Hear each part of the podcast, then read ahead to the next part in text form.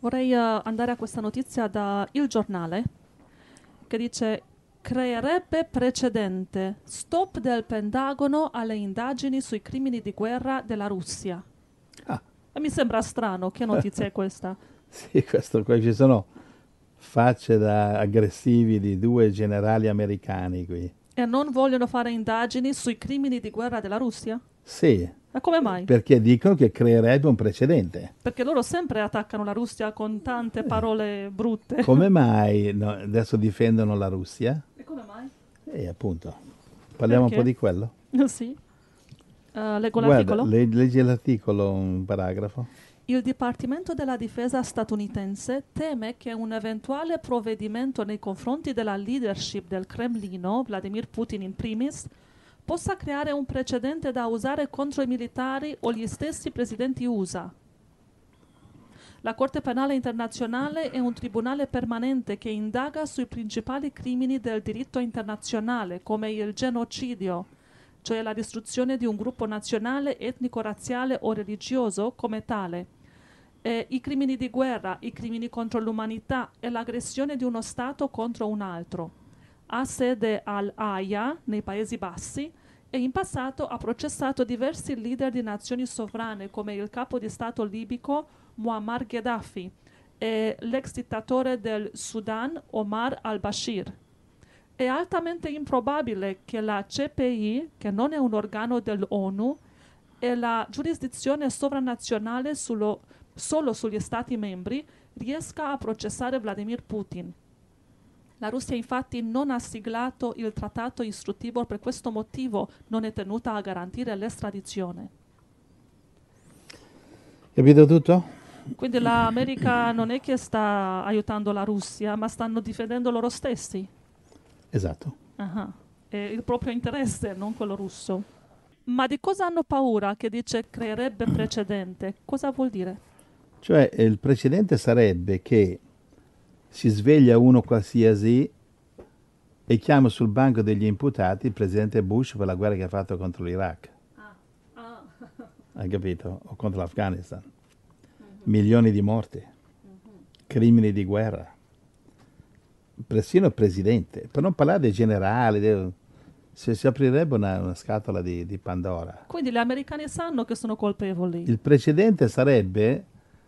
Il precedente che mette sul banco degli imputati Putin sarebbe che diventerebbe un precedente, un metro di misura. Cos'è il precedente? Un metro di misura da usare contro l'America e il presidente americano, eccetera. Segui? Sì, giusto. Ecco, questo è il precedente. Così, Giu- giusto, ma non avverrà. Così sarebbe giusto. Sarebbe giusto, ma invece loro, questa gente che dovrà, dovrà aspettare per il tribunale di Dio, dove lì c'è, ci sono sentenze eterne, compreso il lago di fuoco. Cioè, in altre parole, se accusassero la Russia di crimini, i russi potrebbero accusare gli americani dei loro crimini contro l'umanità, cosa per i quali l'America, che è la più grande criminale, non ha rivali al mondo come, come crimini.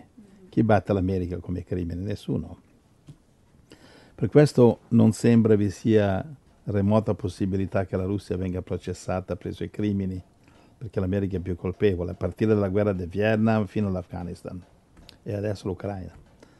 Comunque paradossalmente a denti stretti l'America deve difendere su questo anche la Russia, quindi ecco che, ecco che un difensore inaspettato è sorto, difende la Russia e dall'America. Insomma, se non ova Norimberga ci dovrà essere sul banco degli imputati oltre alla Russia, necessariamente ci dovrà essere innanzitutto l'America. E questo l'America va un po' stretto, per cui cos'è che dicono? No, thank you, e i processi per i crimini di guerra possono aspettare. E questo come si tradurrà per la Russia? Si tradurrà come un assegno in bianco, un lasciapassare riguardo a, a come vorrà combattere questa guerra. E la Russia sarà protetta, sarà garantita, e, udite udite, da chi? Dall'America stessa. E allora che significa? Significa che i crimini di guerra aumenteranno, certamente da ambo le parti, contando sulla impunizione. Quindi brutte notizie per gli innocenti. E allora Tra l'altro la guerra in Ucraina ci dà un veloce resoconto di cosa l'America veramente sia. Cioè la storia ci dice come... Guardiamo, guardiamo un po' la storia. C'è la foto, la foto, ameri- foto americana lì degli indiani. C'è le foto. Sì, sì, che stanno Vedi? piangendo. Sì, sì, fosse comuni, fosse piene comuni, di cadaveri sì. di indiani. Mm-hmm. Sì. Sì. Insomma, l'America ha infranto ogni trattato. Sto, adesso sto andando un po' a ritroso nella storia. Ogni trattato stipul- stipulato con gli indiani, l'America, la, l'America li ha infranti tutti. E dopo che gli indiani ovviamente si ribellavano, ecco arrivare gli eroici che, che erano John Wayne, i generali con le belle divise di Hollywood, e salvavano le povere cosiddette vittime, e che poi le vittime erano gli assalitori. Le, i bianchi si, sempre sono le vittime, ma in realtà sono stati i bianchi che assaltavano e aggredivano gli indiani, che sempre cercano di fare la pace, e gli indiani di solito. Quindi eh,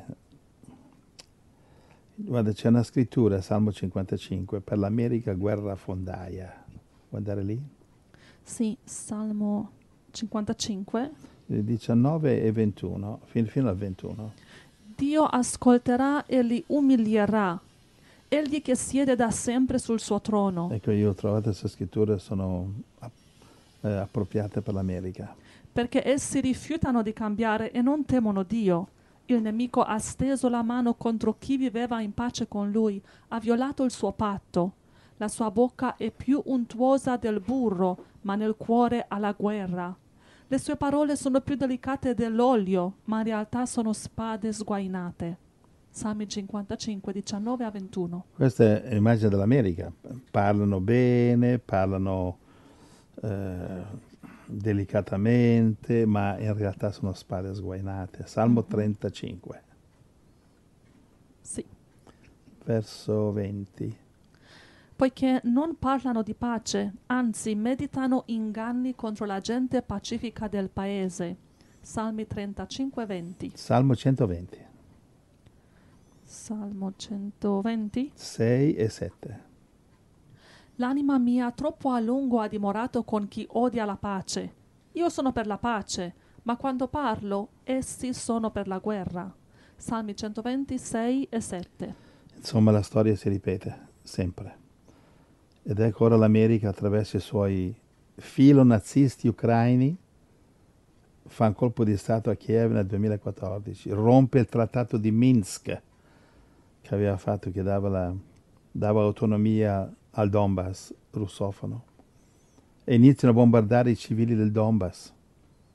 E quando la Russia, dopo otto lunghi anni di pazienza, reagisce, ecco i giornali filoamericani occidentali, lustra scarpe, ad accusare la Russia di invadere l'Ucraina. Certo che l'ha invasa. E io non sono a favore di nessuna guerra, come dice la parola. Matteo cinque nove. Matteo cinque... nove. Beati quelli che si adoperano per la pace, perché saranno chiamati figli di Dio. Matteo cinque nove. Ecco, quindi Dio non è per la guerra, però quando due fanno la guerra, spesso e volentieri c'è uno che è malvagio, che la guerra l'ha voluta, e un altro che l'ha subita. L'America ha rubato i territori del Nord Messico, che oggi sono Sud Stati Uniti. Lo stesso di come la sua NATO si è impadronita di tutti i paesi attorno alla Russia per piazzarvi i suoi missili, di fatto impadronendosi militarmente di questi paesi. Paesi che hanno tutto il diritto di unirsi all'Unione Europea, come i paesi baltici, la Polonia, eccetera. E possono unirsi con chi vuole, l'Ucraina può unirsi all'Unione Europea, ma non ha il diritto di ricevere armamenti americane in funzione antirussa sotto la bandiera della NATO. La NATO è un'organizzazione di guerra. Cosa c'entra quello lì? Per fare un paragone, quando Khrushchev tentò il trucco e piazzò i suoi missili a Cuba, cosa fece Kennedy? Mise blocco navale attorno a Cuba e minacciò di guerra atomica contro la Russia fino a che la Russia non li rimosse. Evidentemente i cattivi sovietici avevano più sale nella zucca dei buoni americani. Ma questa è la mentalità dell'America. L'America vive nella sua Hollywood, i suoi Top Gun di Tom Cruise. Lei può, ma nessun altro. Di fatto si comporta come se lei, l'America, fosse già di fatto la sola superpotenza al mondo. Ma questa è una notizia che non va molto d'accordo col resto del mondo. Guarda, qui eh, ho degli articoli qui, uno di BioBlue, mm-hmm. ce l'hai lì BioBlue? Sì, si dice Russia e Cina insieme per un mondo multipolare. Ecco, quindi Russia e Cina dicono tutti insieme per un mondo multipolare, non monopolare, cioè americano, ma multipolare. Ci sono altre potenze, c'è l'Europa, c'è la Russia, c'è la, la Cina, c'è l'India. Sì. Monopolare vuol dire che l'America controlla tutto. Guarda, c'è un altro eh, giornale, Arianna Editrice, cosa dice? L'India? L'India rilancia un mondo multipolare. Ecco. Um, poi c'è un uh, giornale, Swiss Info, cosa dice? I BRICS reclamano più voce in un mondo multipolare. Quindi i BRICS, sai, sai che sono i BRICS, no?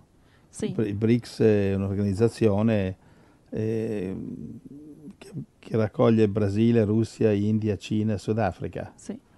Però adesso c'è anche l'Argentina e il Brasile che stanno facendo la fila per entrare.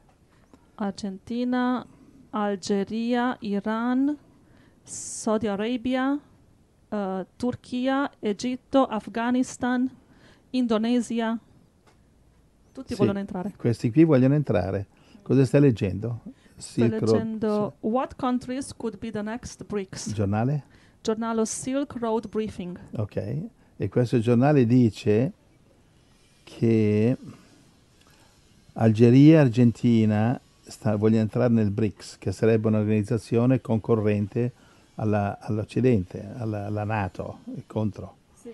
E queste, eh, vorrebbero entrare nel BRICS le nazioni che tu hai appena citato, Algeria, Argentina, Iran, eh, Arabia Saudita, la Turchia, l'Egitto e l'Afghanistan e anche l'Indonesia. Quindi praticamente questa è la, più della metà della popolazione mondiale.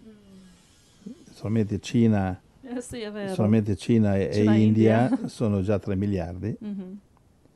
e poi c'è Russia, eccetera.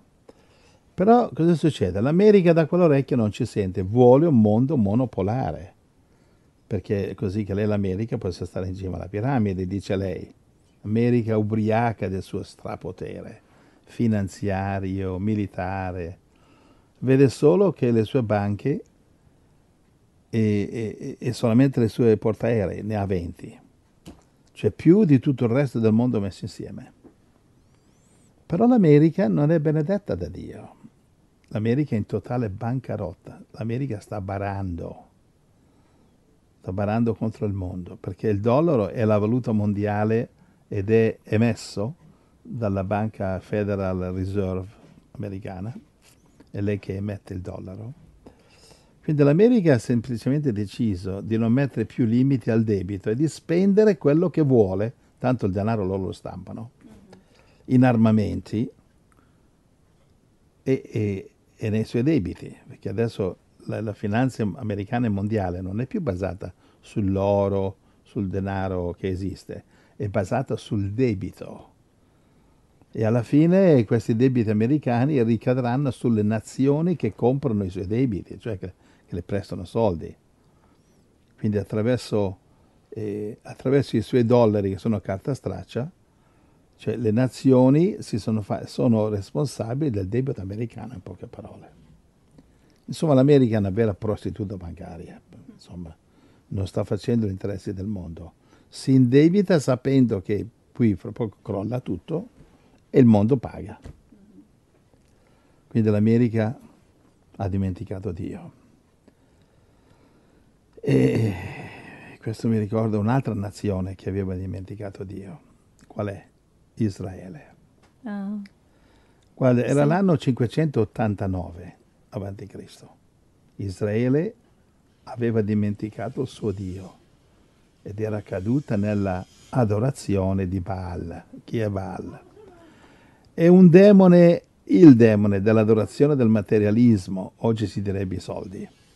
Israele credeva che le sue armi fossero benedette da Dio e che Dio, come si direbbe oggi, per via del suo super amore, super grazia, super perdono, Israele pensava che per questo Dio avrebbe dovuto ignorare la loro disubbidienza mm. e salvare Israele. Sono familiare? Sì, perché erano il popolo di Dio, il popolo speciale. Ma è familiare con la, la Chiesa di oggi? Sì, molto. E la, la sua supergrazia? Molto. La grazia, la grazia, la grazia. Mm-hmm. Lascia perdere, la nostra Chiesa fa schifo, disubbidiente, la Chiesa del vomito, la grazia di Dio. Dio ci deve.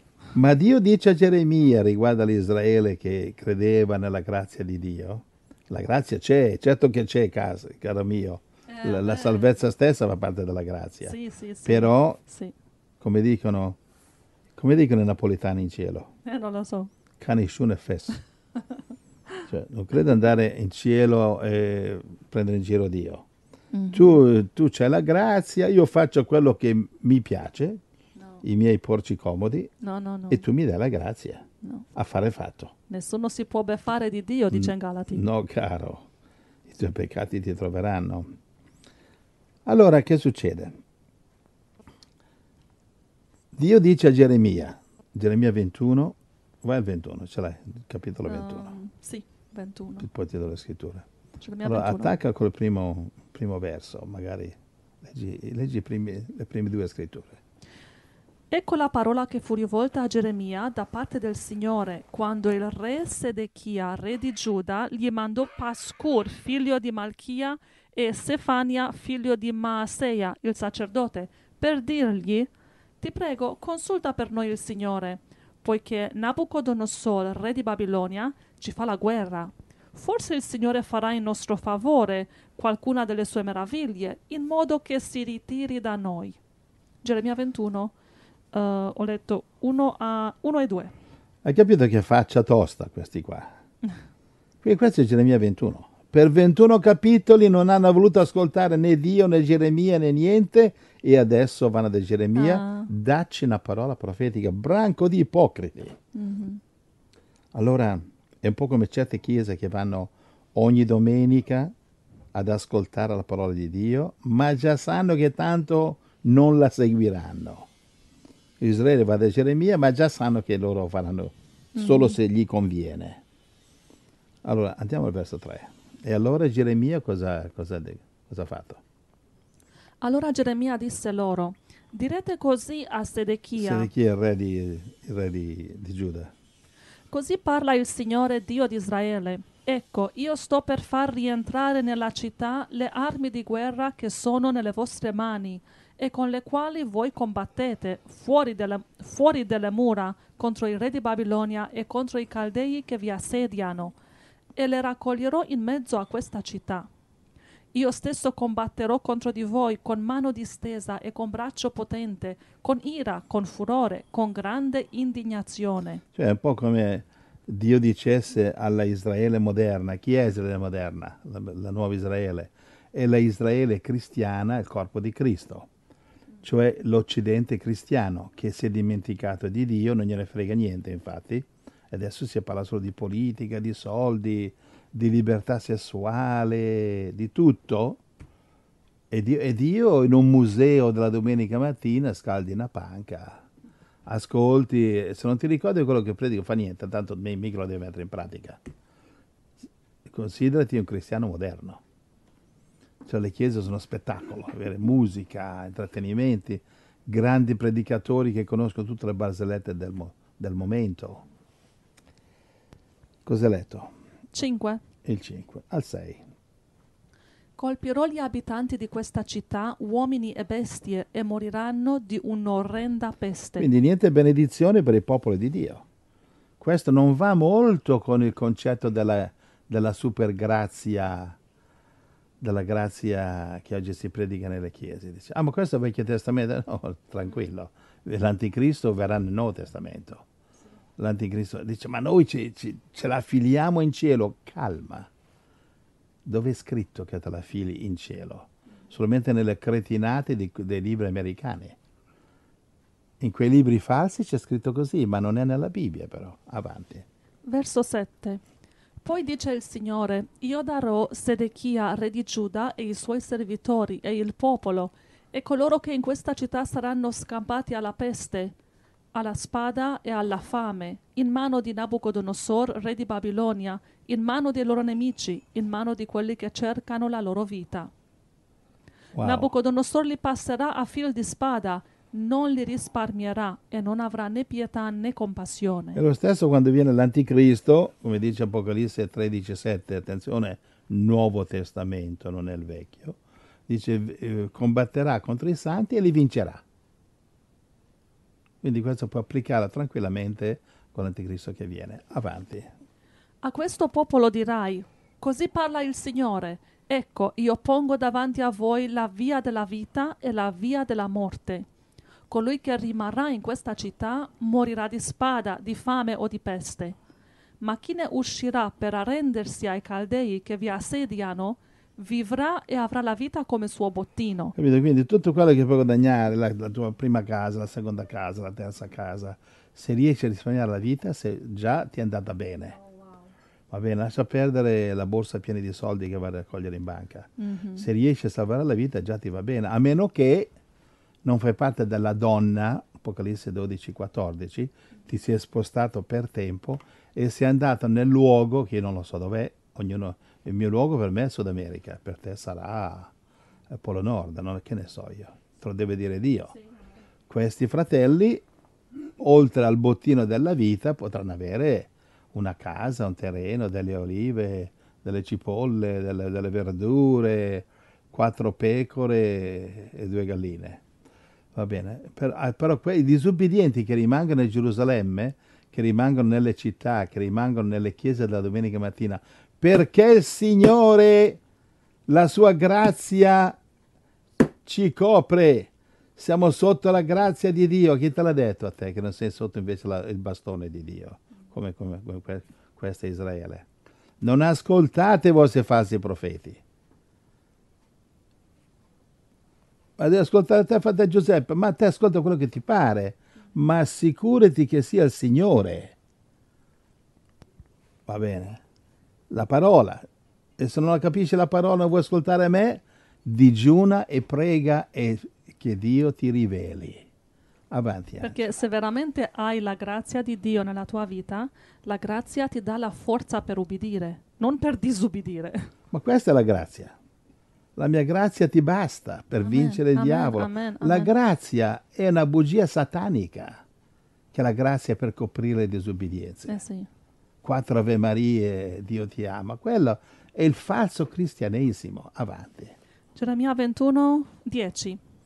Io infatti volgo la mia faccia contro questa città per farle del male e non del bene, dice il Signore. Essa sarà data in mano al re di Babilonia ed egli la darà alle fiamme. Ho letto Geremia ventuno da uno a dieci. Va bene? Allora, che no, non venite a dirmi sciocchezze, questo è il Vecchio Testamento. L'anticristo è nel nuovo. È detto Gesù, Matteo ventiquattro, ventuno e ventidue, che sarà una tribolazione come mai è successo prima. Quindi questa tribolazione di Nabucodonosor contro Israele, contro Giuda, sarà inferiore di quella dell'anticristo che arriverà. Quindi non, non, non seguite voi i falsi profeti, seguite il Signore. E dov'è il Signore? La parola. Chi mi ascolta, io mi auguro che non c'è nessuno che sta seguendo me. Maledetto l'uomo che confida nell'uomo. Maledetto l'uomo che confida nel fratello Giuseppe. Dovete confidare nella parola, e se non vi sta dando la parola, chiudete sta radio, buttatela fuori dalla finestra se state seguendo me. O seguite la parola che vi predico e uh, credete che viene dal Signore, se no buttate via questo internet, o seguite la parola, se no non seguite l'uomo, né me né nessun altro. e sa- Amen, da sì. quando mi conoscete voi lo sapete bene. Non vi ho predicato pedofilia, orge e cretinate sataniche così. Vi ho solo predicato la parola di Dio. E questa gente che dice queste cretinate su di me, meno male che no, le mie foto non le mando in giro, ne risponderanno a Dio. Gloria al Signore. Grazie Signore. Suo fratello scrive, detto, capisco che molti ti odiano, ma se neanche mi conoscono. Odiate un poveraccio come me che non mi conoscete. Sì, però in internet si dice, ma internet che vada all'inferno l'internet. Avanti con la parola, avanti con Gesù. Amen. Amen. Allora, cos'hai letto? Ho letto Geremia ventuno da uno a dieci. Gloria al Signore. Allora, quanto è simile all'Italia, l'Occidente di oggi, questo che hai letto.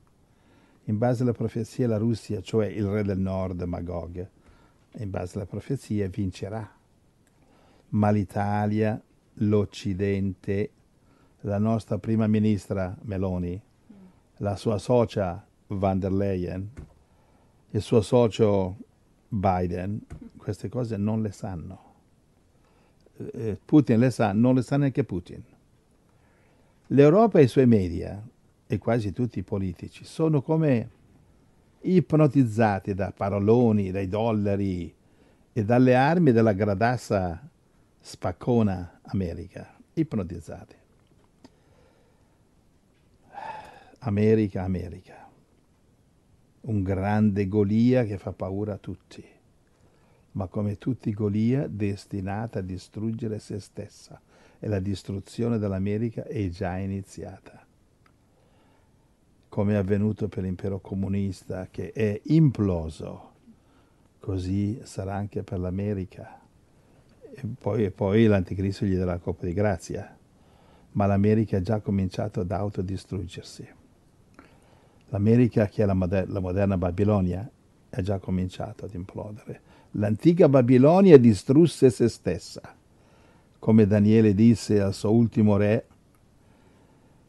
Belshazzar si chiamava l'ultimo re, la stessa notte che Belshazzar venisse ucciso dai Medi. Cosa disse Daniele? Lo leggiamo nella Bibbia, cos'è? Perché il messaggio si sì. applica all'America di oggi. Eh, lo puoi andare a Daniele cinque, per favore? Sì. Ci sei? Daniele cinque? Ecco.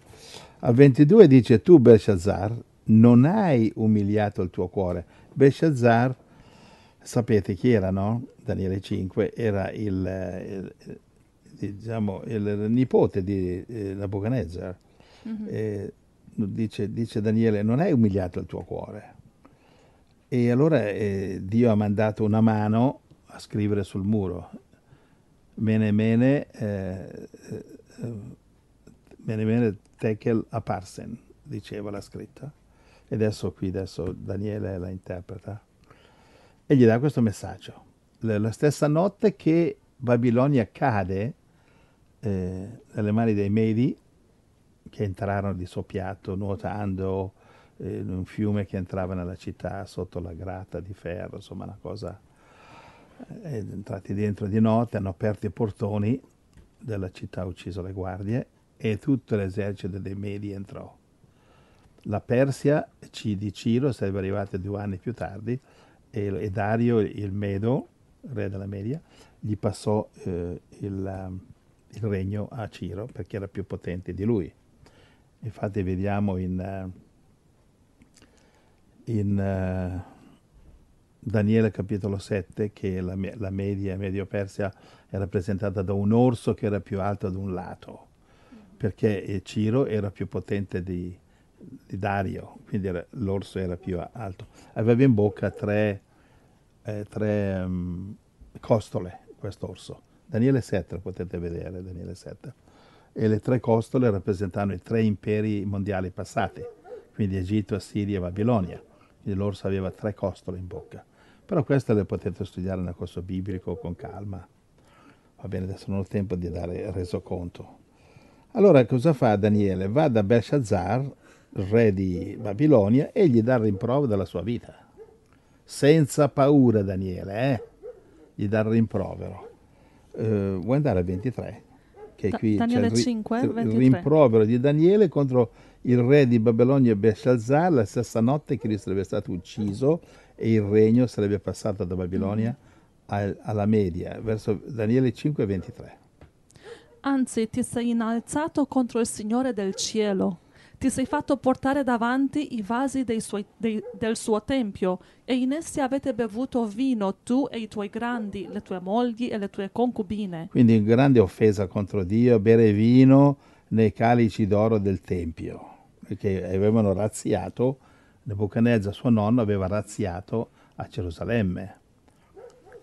Inoltre hai lodato gli dei d'argento, d'oro, di bronzo, di ferro, di legno e di pietra, che non vedono, non odono e non comprendono, e non hai glorificato il Dio nella cui mano è il tuo soffio vitale e a cui appartengono tutte le tue vie. Perciò dalla sua presenza è stata mandata la parte di quella mano che ha tracciato la scritta. Daniele cinque, ventitré e ventiquattro. Ecco, continua a ventisette fino al trentuno, guarda. Tekel, tu sei stato pesato con la bilancia e sei stato trovato mancante. Peres, il tuo regno è diviso e dato ai Medi e ai Persiani. Allora, per ordine di Baldassar, Daniele fu vestito di porpora, gli fu messa al collo una collana d'oro e fu proclamato terzo nel governo del regno. In quella stessa notte Baldassar, re dei Caldei, fu ucciso, e Dario il Medo ricevette il regno all'età di sessantadue anni. Daniele cinque, ventisette a trentuno. Ecco, naturalmente io ho letto, abbiamo letto qualche stralcio che per ovvi motivi non posso leggere tutto il capitolo, e vi prego però, eh, quando io leggo degli stralci, sempre la regola è andare a leggere tutto il contesto, allora capite tutto per bene. Sì, perché la cosa che tu hai enfatizzato qui è che vediamo qui la Babilonia, che era guidata da Belshazzar, ehm, ha distrutto se stessa perché ha abbandonato Dio e ha adorato altri dei, ed è quello che succede oggi all'America, è successo già a Israele, come hai detto tu, che sta creando precedenti. Sì, sì, ma si stanno distruggendo se stessi. Sì, l'Europa, sì, quando ha abbandonato Dio, ha commesso un errore. L'America, quando ha cacciato Dio, non lo vogliono più nelle scuole, hanno commesso un grande errore, perché adesso Dio li ha abbandonati nelle mani del diavolo. E sia l'America che l'Europa credono loro di seguire i soldi e la potenza, in realtà stanno seguendo Satana, che dà a loro un po' di soldi, un po' di potenza, un po' come, sai, le briciole per attirare l'animale nella trappola. E fra poco saranno nella trappola, nel, sotto il potere dell'anticristo, che li condurrà direttamente all'inferno. Tutti quelli che non si saranno pentiti, che apparentemente saranno la, la maggioranza. Era l'anno cinquecentotrentotto, quando eh, i, il re dei, dei, dei Medi, Dario, conquistò Babilonia. cinquecentotrentotto avanti Cristo Quanto simile a questi precedenti è la situazione oggi nell'Occidente, l'Occidente che ha rinnegato il suo Dio ed è pronto per i suoi giudizi, che non potranno tardare molto. Giudizi che cominceranno con grandi guerre e anche atomiche. Ecco. È triste, però la storia si sta ripetendo. Allora, Angelina, cosa vuoi fare adesso? Ho fatto un po' tardi? Eh, no, no, va bene, siamo in tempo. Non è tardi, però... Abbiamo altre notizie, però credo che possiamo anche fermarci qui, perché le cose più importanti le abbiamo condiviso. E ci voglio ringraziare domani. Il Signore che mi ha conservato la voce. Sì, stai andando bene. È vero? Stai no, andando no, bene. No, no, no, anche no, durante la settimana non hai tossito tanto. Sì. Quindi il Signore è buono. Sì, grazie fratelli che avete pregato per me. Amen. Grazie fratelli. Grazie Signore. Ho bisogno Gesù. Della vostra preghiera, fratelli, grazie. Amen. Gloria Amen. Al Signore. Alleluia. Allora li salutiamo. Allora fratelli, ci sentiamo domani, sempre alle ore quattordici. Posso concludere con una preghiera? Sì. Vorrei pregare coi fratelli nuovi, che ci abbiamo sempre in continuazione, arrivano fratelli nuovi. I fratelli nuovi che siete appena arrivati, benvenuti nella nostra piccola famigliola di Gesù, la famiglia di Gesù che è una famiglia mondiale di tutti i cristiani. e vi do il benvenuto. Vi do il benvenuto, non so da dove venite, se venite da una religione, dall'ateismo, magari qualche religione baldracca che vi ha detto che la salvezza è per pochi. Devi essere un padre pio, e neanche lui lo sapeva se era salvo. Guarda la salvezza, Giovanni sei quarantasette dice: chi crede in me ha vita eterna. Alla vita eterna. Punto. Semplice. E le religioni possono andare a fare il bagno nel lago, buttarsi in un lago a nuotare, rinfrescarsi le idee. Non servono religioni, non servite religioni per la salvezza, date solo fastidio. Tutti voi religiosi che vi arrogate il potere della salvezza, se seguiamo le vostre cretinaggini religiose, le vostre reliquie, le vostre cerimonie, sono sciocchezze. Perché, come lo so? Perché in base a quello che ha detto Gesù, Matteo quindici, sei al nove, Matteo quindici, sei al nove, non, state annullando la parola di Dio. Per cui Dio ama i religiosi e li ama tutti, va bene? Ma le religioni no. Allora voglio dire una preghiera a due parole, che il Signore benedica i fratelli nuovi. Fratelli nuovi che volete fare un'esperienza per ricevere Gesù Cristo, per ricevere il battesimo Spirito Santo. O se avete bisogno di una guarigione, di una malattia, mettete la mano sul dove vi fa male. Nel nome di Gesù Cristo comando guarigione dentro di voi. Siate guariti, fratelli, da qualunque malattia, cancro, tumore o anche timore, qualunque malattia, della mente, dello spirito, della carne. Siate guariti adesso per il potere di Gesù, per la volontà del Signore, per la presenza dello Spirito Santo che è adesso intorno a voi. Guariti. E se volete ricevere la salvezza di Gesù, dovete solo aprire il cuore. Dagli una scrittura a questi fratelli, Romani dieci, nove e tredici. Queste eh. sono scritture di salvezza, fratelli. Se credete e se lo farete con tutto il cuore, sarete salvati. Romani dieci, nove. Perché se con la bocca avrai confessato Gesù come Signore e avrai creduto con il cuore che Dio lo ha risuscitato dai morti, sarai salvato. tredici. Infatti chiunque avrà invocato il nome del Signore sarà salvato. Romani dieci, nove e tredici. Dovete solo chiamare il nome di Gesù: Signore, nel nome di Gesù perdonami ogni peccato, Signore, grazie che sei morto per me. Amen. Al mio posto. Signore, Amen, ti ricevo, e la tua salvezza, e la tua benedizione, e la tua guarigione. Aiutami adesso, Signore, a leggere la tua parola, il Vangelo, a crederlo con tutto il cuore, e così facendo entra- entrare nella tua famiglia celeste. Nel nome di Gesù Cristo, nome Amen. Di Gesù. Amen. Dio vi benedica, vi amiamo tutti, fratelli. La famiglia celeste è grande. Grazie, Signore. A partire da Abele fino... Ma no, non, non c'è fino. Continuerà per l'eternità. Di cui noi, Chiesa dello Spirito, che produce Radio Blast, siamo una piccola parte. La parte più piccolina, la parte eh, probabilmente meno importante. Però vi vogliamo tanto bene, fratelli. Grazie, Signore. Vi amiamo e vi diamo il benvenuto. Siete benvenuti, fratelli. Benvenuti nella famiglia di Dio. Qui il pastore è Gesù, il Papa è Gesù, il Amen. Papà è Dio. E noi, e noi siamo un branco di sciagurati, salvati per il rotto della cuffia. Tutte le cuffie rotte abbiamo qua.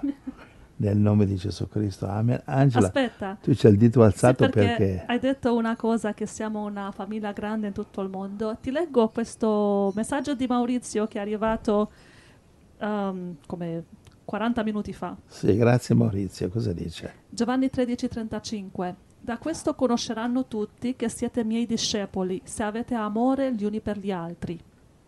Nel mio piccolissimo, questo è il modo migliore per far parte della comunità dei fanatici di Gesù. Amarci gli uni gli altri, in unità nella parola, nel sostenerci a vicenda spiritualmente prima di tutto, poi materialmente se è possibile, poi per tutto il resto. Il luogo in cui ci troviamo non ha alcuna importanza. L'amore per Gesù non ha catene, non ha limiti, ci connette anche se siamo dall'altra parte del mondo. La nostra comunità nell'amare Gesù ha un luogo in cui adorarlo in comune, il nostro cuore. Wow, grazie, Dio vi benedica, Signore. Maurizio. Grazie, Maurizio. Bellissimo. Che parole preziose. Bellissimo. Si vede che è un figlio di Dio. Eh. Amen. Guarda, sono stato in chiese che mi sono pentito che ci sono andato, e chiese che ho avuto discussioni, e chiese... Trovate anche chiese dolci, di fratelli dolci, per l'amor di Dio. Sì. Quel che voglio dire, non serve niente avere un edificio della domenica mattina, non ti aggiunge niente. L'importante è, come dice Maurizio, che ci incontriamo tutti nel segreto del nostro cuore, perché è lì Gesù che ci aspetta. Grazie, Signore. Non eh, panche, pa- panchine, pulpiti e polpette. No, no, caro. È nel segreto del nostro cuore. Amen. E con questo vi bacio, vi abbraccio, fratelli. Fratelli nuovi, mi auguro che avete pregato per ricevere Gesù. Amen. Se lo avete fatto in tutto il cuore, adesso avete la salvezza di Gesù. Se avete pregato con mezzo cuore, non avete mezza salvezza, avete, avete un fico secco. Dovete mettere tutto il cuore. Amen. Come dice Gesù, Luca ventidue, trentasette a trentanove, amerai il Signore Dio tuo con tutto il tuo cuore, tutta la tua mente, tutta la tua forza, tutto il tuo tempo, tutta la tua casa, tutto, tutto, tutto. Perché quando, immagina, andiamo in cielo e Gesù dice, vedi quante, quante belle cose qui, non posso darti tutto però. No. Te c'è una, una, una capanna lì vicino, lì lì, c'è un cesso dentro e ciao. Il resto no. Ti piacerebbe una cosa così? Eh no, no, no. Gesù dice, sai io ti amo però tutto il mio cuore non posso benedirti, mezzo cuore. Poi in Gesù così. No. E Gesù non vuole noi che lo amiamo con mezzo cuore.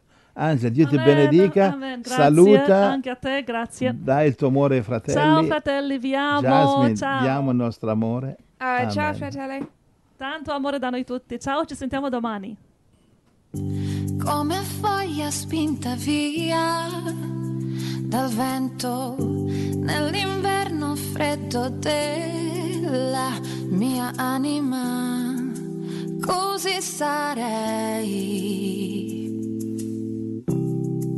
senza il tuo sguardo su di me, come neve sciolta via nel tempo, nelle stanze fredde della mia anima.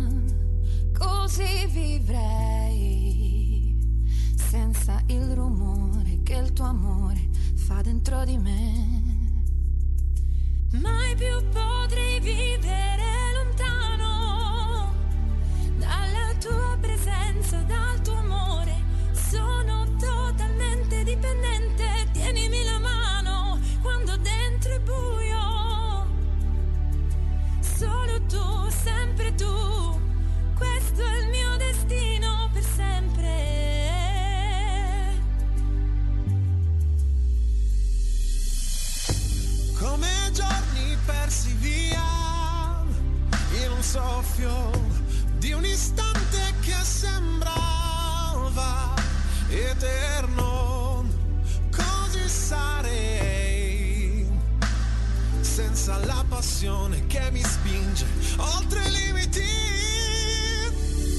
Mai più potrei vivere lontano dalla tua presenza, dal tuo amore.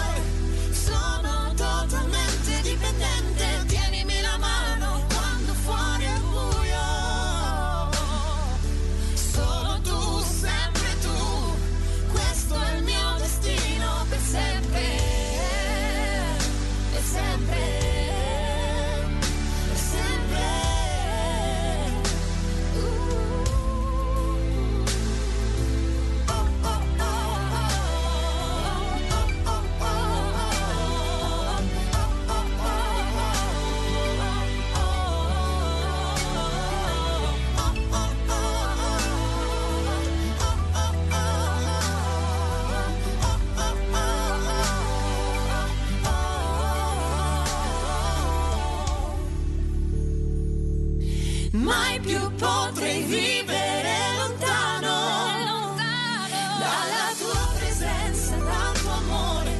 sono tu.